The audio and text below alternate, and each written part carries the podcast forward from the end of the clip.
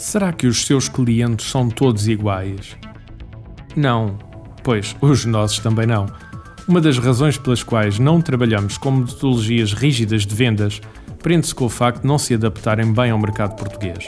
Em vez disso, aconselhamos os nossos clientes a terem certas estratégias diferentes para clientes diferentes. Nesse sentido, é normal ensaiarmos a importância de conhecer os estilos de comunicação de cada cliente de forma a transmitir a nossa mensagem da forma mais eficaz. Já pensou que você tem preferências bem definidas e como gosta de receber a informação que lhe transmitem?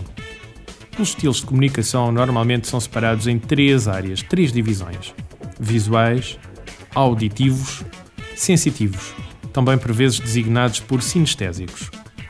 Se eu sou mais visual, Dou mais importância a todo o aspecto visual da venda. Necessito que me mostrem imagens do produto ou do serviço, um folheto, algo que visualmente eu possa analisar.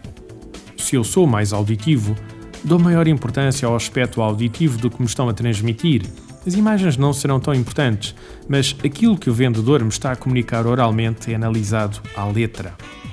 Se eu sou mais sensitivo, dou maior importância ao que sinto em relação ao produto Necessito de experimentar, tocar, parar um pouco para pensar naquilo que me estão a mostrar ou falar e ver o que é que eu sinto em relação a isto. No entanto, não se pode dizer que uma pessoa é somente visual, auditiva ou sensitiva. Isso será o maior erro que se pode fazer. Todos nós temos um sentido primordial de captação de informação e um acessório, e podemos passar de um estado para o outro ao longo do dia. Mesmo quando os clientes o abordam, por vezes dizem-lhe a forma como gostariam de comunicar.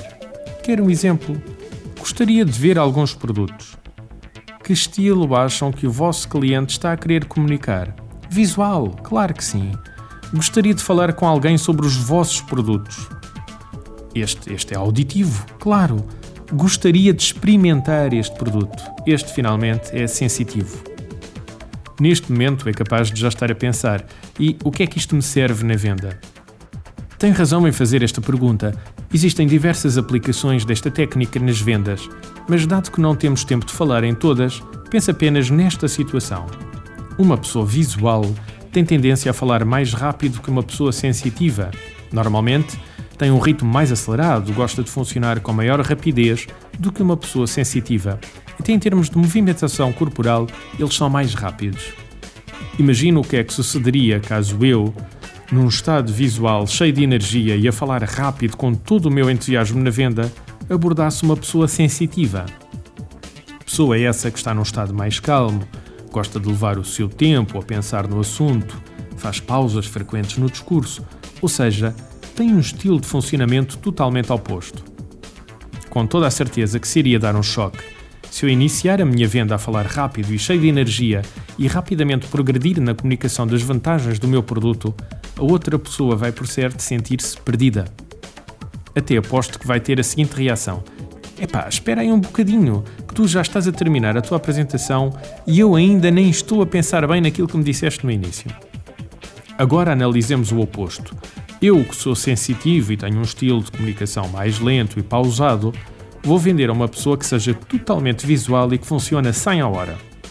O que é que acham que vai acontecer? Claro que a meio do discurso vou começar a ver a outra pessoa a mexer-se na cadeira, já ficar um pouco aborrecida com a lentidão da apresentação. Vai ter uma reação mais ou menos deste género. Bolas que este homem nunca mais despacha, anda lá com isso que eu já percebi o que é que estás a vender. Então, o que é que eu devo fazer para melhorar as minhas hipóteses de criar empatia com o meu cliente e de criar o máximo de possibilidades da minha mensagem ser entendida e aceita pela outra parte? Disse adaptar-se? É isso mesmo. Adaptar o meu estilo de comunicação à pessoa a quem eu quero vender. Se ele fala rápido, eu falo rápido. Se ele fala lento, eu falo lento. Vai ver que a comunicação e a sua venda ficam muito mais facilitadas. E isto é só a ponta do iceberg. Muito mais existiria a respeito deste modelo de atuação que permite aumentar as suas hipóteses de vender.